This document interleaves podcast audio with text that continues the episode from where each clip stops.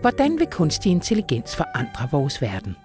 Det spørgsmål er blevet stillet igen og igen, siden begrebet blev brugt allerførste gang i midten af 1950'erne.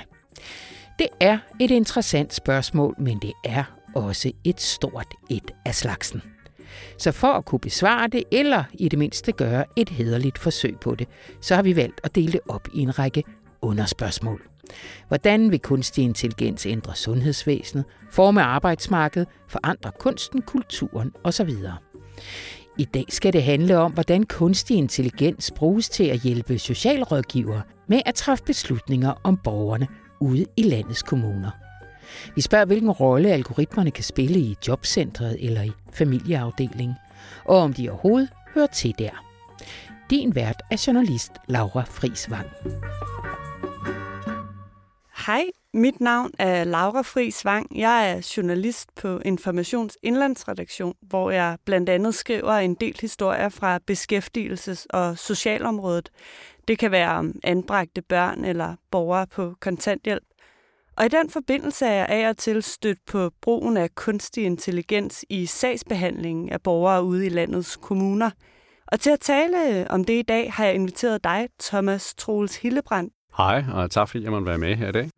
Jamen selv tak. Du er professor ved Datalogisk Institut på Københavns Universitet, og jeg har inviteret dig herind, fordi du jo netop forsker i, hvordan man kan bruge kunstig intelligens i det offentlige system.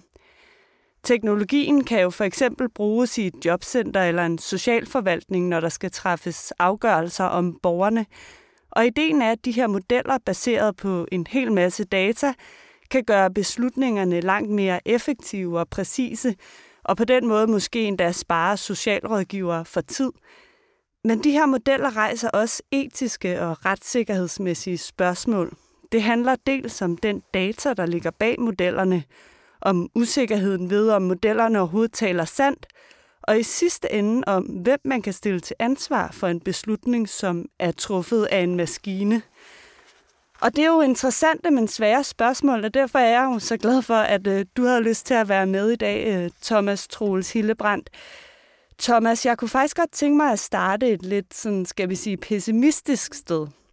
Nemlig i Holland, hvor de har været langt længere fremme i brugen af kunstig intelligens i sagsbehandlingen, end vi måske har herhjemme. Og det endte jo med en kæmpe regeringsskandale. Vil du ikke fortælle, hvad der er sket? Jo, det kan jeg godt. Det var en forfærdelig historie, hvor øh, regeringen havde oplevet, øh, at der var noget øh, øh bedrag omkring øh, børnebidrag. Man skal forstå, at i Holland, der handler det om, at man selv skal melde ind, hvornår ens barn er i institution, og hvornår man så er på arbejde. Øh, og så kan man få penge ud for det.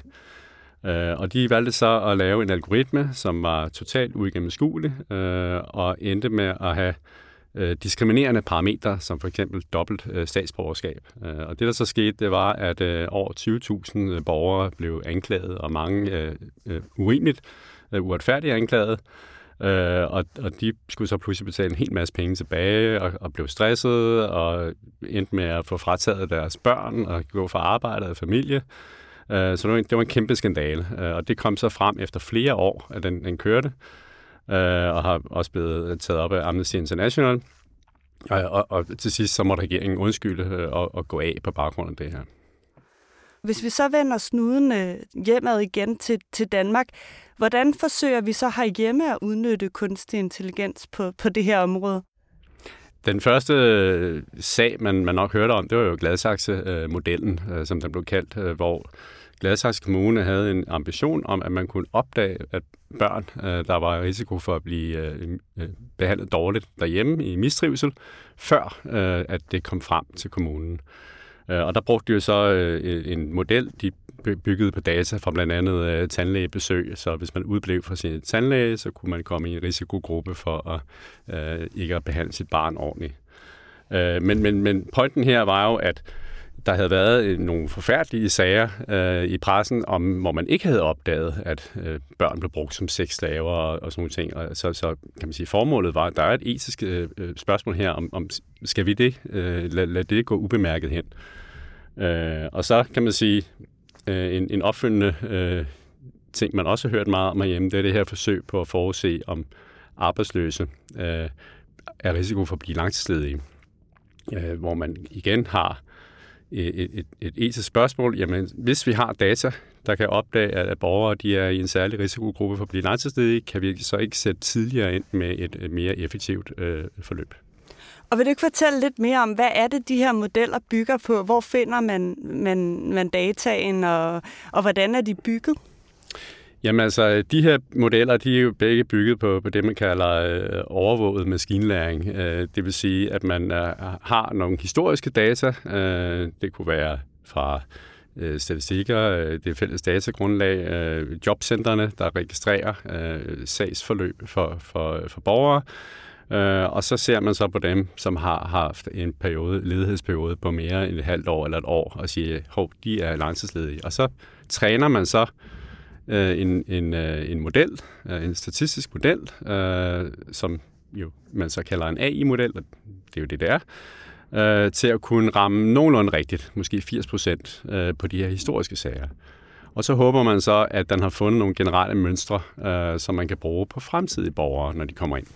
Så jeg har hørt dig også øh, sige, øh, før vi, øh, vi tændte for optagerne, at det er en form for spottomsmaskine eller en, en spåkugle? Ja, eller? det er jo, når man bruger det her, øh, hvor man kigger på historiske data til at spå om fremtidige borgere, så er det jo en slags spåkugle, øh, man, man, man bygger, øh, eller en spottomsmaskine, som, som kan ud fra, hvor meget man ligner folk, der tidligere har været langtidsledige, eller tidligere har udsat sit barn for for, for ubehageligheder, øh, så, så får man så øh, den her spot om klistret på sig.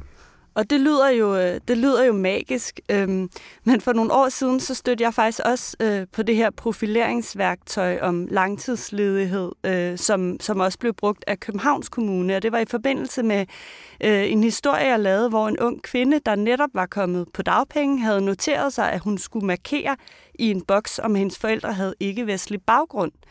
Og det oplevede hun som diskriminerende, og det var der så også en hel del jurister, som jeg så talte med, som vurderede, at det kunne det sagtens være. Og den sag illustrerer vel meget godt, at der kan være nogle problematikker i forhold til brugen af de her data, der ligger til grund for modellerne. Ja, og, og lige præcis den sag er jo interessant, fordi der havde ligget et langt arbejde forud, som var gået under radaren, og, og det var skrevet ind i lovgivningen, at, at de havde lov til at gøre det her. Og, øh, og, og så er det så først, når det kommer ud i brug, øh, at der er en borger, der siger, hov, kan det virkelig være rigtigt, at jeg skal øh, give den her oplysning? Og, og de blev faktisk også, Styrelsen for Arbejdsmarkedet blev anmeldt af Institut for Menneskerettigheder for, for diskriminering. Øh, det viste sig så, at de havde brugt en betegnelse, så de, så de slap for den anklage, Øh, men, øh, men, men det viser problemet med, at man, man, man bygger på nogle statistiske data, som, som kan indbygge noget bias øh, og øh, i virkeligheden fastholde en, en, en situation for nogle borgere, som er på vej ud af, af det her billede. Ja.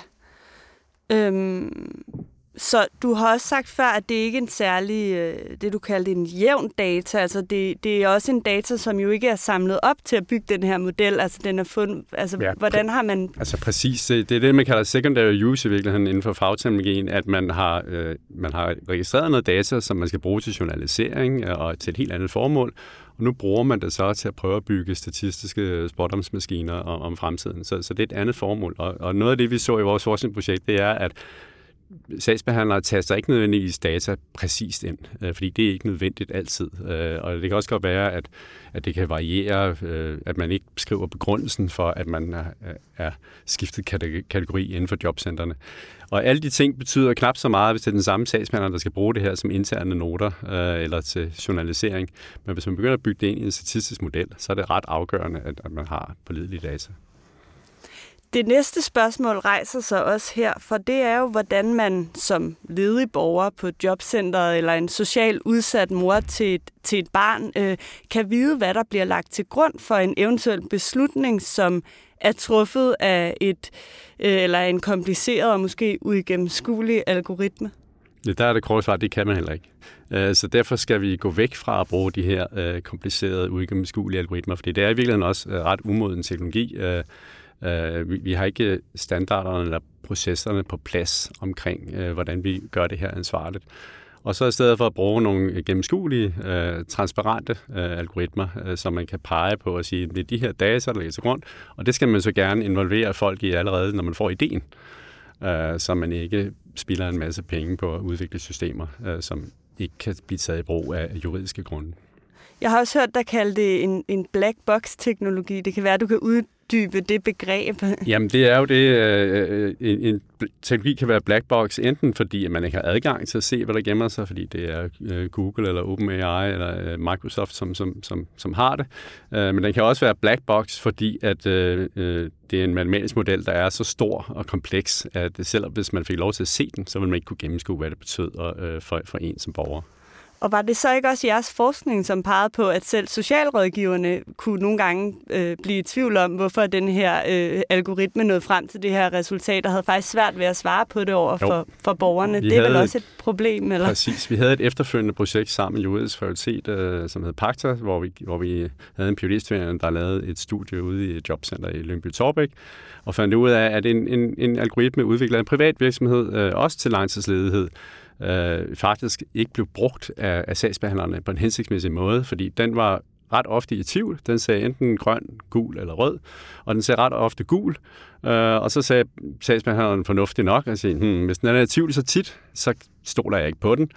Øh, så derfor så brugte de den kun, når den bekræftede deres egen øh, holdning. Øh, og det så får man jo bare sådan en, der forstærker øh, sagsbehandleren, øh, og ikke øh, rent faktisk rykker noget. Så spørgsmålet er også, altså du har nævnt den her, øh, det her værktøj til at forudsige langtidsledighed, og så har der været den her Gladsaxe-model. Hvor er de her værktøjer i dag? Bliver de brugt ude i kommunerne, eller...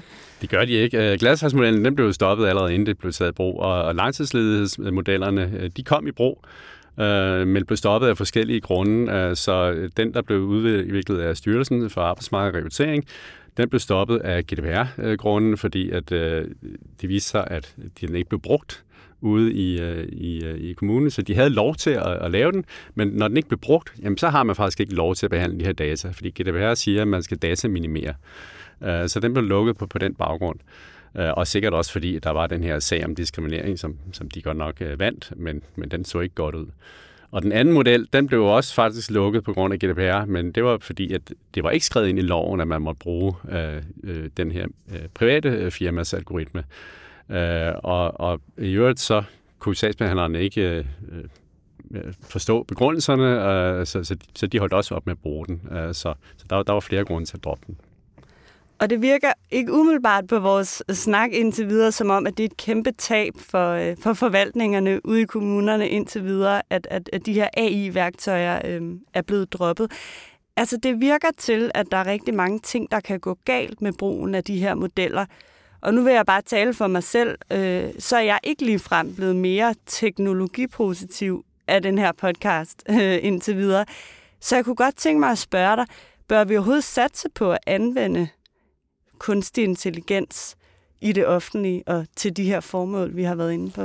Altså nu er kunstig intelligens jo heldigvis en meget bred palette, øh, og, og vi har rykket os siden øh, 2017, øh, at, at nu er der faktisk måder at udvikle nogle mere gennemsigtige, forklarlige øh, øh, øh modeller, som kan bruges, øh, men et godt råd er ikke at bruge dem på udsatte borgere, øh, øh, hvor, hvor, man kan, hvor, hvor en, en fejltagelse, fordi det her det er modeller, og der vil altid være fejl i modeller. Så man skal altid tænke over, når man bruger kunstig intelligens, kan vi tåle at begå fejl? Og det kan man bedre, hvis man ikke retter skytset mod de sårbare, men måske retter det indad mod øh, sagsbehandling og siger, hvordan kan vi blive klogere øh, på øh, ventetider øh, i, i vores sagsbehandling eller overholdelse af lovgivningen. Øh, og der viste vores øh, forskningsprojekt rent faktisk, at, øh, at, at det kan vi godt udvikle. Så det har vi udviklet, og det har været brug i, i flere styrelser de sidste fem år, at man sagsbehandlerne selv kan lægge en forståelig model af lovgivningen ind og, og få hjælp til det. Så der er steder her, hvor man, hvor man rent, rent faktisk kan bruge en gennemsigtig og forklarlig teknologi. Og det er jo heller ikke, fordi du har droppet det her område som forskningsfelt. Så hvad, hvad sidder du og, og kigger på øh, lige nu øh, på det her område? Jamen lige nu, der kigger vi på, på to ting. Det ene er, øh, desværre skal jeg bruge en masse energi på at punktere noget hype omkring de her generative AI-sprogmodeller, øh, fordi at min bekymring er, at man ligesom med de her øh, spotdomsmaskiner nu siger, at nu har vi noget nyt, øh, en, en, en robot, vi kan snakke med, og, og så bruger den på uhensigtsmæssige steder. Øh, men er det positive side, så sidder jeg kigger på, hvordan kan vi bruge sprogteknologi til rent faktisk at oversætte lovgivning til nogle AI-modeller, som er pålidelige, hvor vi kan pege på og sige præcis, hvorfor er det, vi giver det her svar i forhold til lovgivning. Og så har vi et projekt sammen med øh, Flygtningestyrelsen, hvor vi, vi kigger på, kan vi belyse, hvad er det, der sker, når man søger om opholdstilladelse i Danmark? Fordi det er også en, kan man sige, en, en rimelig black box, organisatorisk black box. Så der skal man faktisk bruge den kunstige intelligens til at gøre det mere synligt over for Præcis, for det er i hvert fald en af hypoteserne, at man kan gøre det mere synligt, hvad der sker, og finde ud af, hvorfor er det, der er nogen med tilsyneladende samme baggrund, der får en, en, en, en forskellig behandling. Så det er slet ikke, fordi du har affaret kunstig intelligens i, i det offentlige, lyder det til? Kunstig intelligens har masser af potentialer, men vi skal bare bruge den rigtige type til de rigtige problemer. Hen imod slutningen af den her podcast øh, plejer vi også altid at spørge vores gæst, altså hvad det, det største potentiale er, og den største faldgruppe af ved brugen af kunstig intelligens på, på lige netop, øh, ja, så i det her tilfælde dit område. Øhm, og vi må sige, vi har været inde på begge dele, men, men jeg kunne alligevel godt tænke mig at få dig til sådan at pinpointe det største potentiale og den værste faldgruppe? Det største potentiale, jeg ser lige nu, det er at, at bruge den til at få ryddet op i sine øh, interne arbejdsgange og vejledninger og procedurer og regelgrundlag. Øh, fordi det er overalt, hvor vi kigger, både det offentlige og det private, et, et, et kaos. Øh, hvor, og medarbejdere og, og borgere har svært at finde frem til, hvor er, hvad er det for en regel, der gælder mig lige nu. Øh, så der ligger et kæmpe potentiale der. Og den største udfordring her, det er, at vi hele tiden bliver præsenteret for nogle nye, umodne øh, teknologier, som for eksempel det her generative AI og, og ChatGPT, som virker besnærende nemme at tage i brug, øh, men, øh, og, og der kommer de her konsulentrapporter fra McKinsey, der har alle mulige milliardpotentialer, og øh, de siger konkret 100 milliarder inden for det offentlige. Øh, og så lige prøve at huske at læse dem med grænsalt og sige, jamen hov, de siger, der er konturerne af noget, der måske kan virke her. Øh, men vi har rent faktisk ikke processerne til at gøre det ansvarligt på plads endnu. Øh, så hold jer tilbage for at bruge de sidste nye øh, overhypede teknologi, og så brug noget øh, forklarende til at rydde op i, i jeres hus. Øh, det er der potentialerne. Og det leder mig øh, hen til det sidste spørgsmål, jeg, jeg bliver nødt til at stille dig, og det er jo, nu, nu startede vi ud med at tale om den her sag fra Holland. Altså, hvordan undgår vi at ende i hollandske tilstande på det her område? Jamen, vi undgår det, hvis øh, virksomheder og offentlige myndigheder får den her fokus på gennemsigtighed og, og dataetik. Øh, og faktisk er der, der er jo lige kommet det her øh, danske D-mærke, som er en mærkningsordning, hvor man helt gratis kan lave en selvevaluering. Øh, og det, det kunne man starte ud med at gøre. Og sige, få den her transparens omkring, hvad er det, vi gør. Øh, er vores medarbejdere, har de awareness øh, om, om de etiske problemstillinger, og, og øh, har vi databeskyttelsen på plads, inden vi går i gang med det her. Øh, og involvere øh, dem, der bliver berørt af teknologien. Og så endelig øh, det her råd med at flytte fokus fra, fra at eksperimentere med, med spot om, om de sårbare, til at kigge indad på, hvordan kan vi mere effektivt øh, behandle øh, sager i det offentlige. Og så lyder det til, at øh, vi ikke kommer til at kunne undvære øh, de øh, varme hænder og socialrådgiverne ude i øh, kommunerne øh, indtil videre. Thomas, øh, tusind tak, fordi du var med i dag. Det var super spændende at, at høre dig fortælle øh, om potentialerne og udfordringerne ved at bruge øh, kunstig intelligens i øh, det offentlige system. Så tak. Du har lyttet til endnu et afsnit af Maskinstorm, Informations nye podcastserie om kunstig intelligens. Serien er støttet af Novo Nordisk Fonden. Og hvis du kunne lide, hvad du hørte, og måske også synes, at andre bør lytte med, så smid et par stjerner eller en kommentar der, hvor du lytter til din podcast. Næste gang skal det handle om kunstig intelligens og journalistik. For robotter dækker allerede fodbold, skriver nyhedstelegrammer, mens vores medieindhold bliver mere og mere personaliseret af algoritmerne. Men hvad vil det betyde for den offentlige samtale, hvis vi lukker kunstig intelligens helt ind i redaktionslokalerne? Vi høres ved.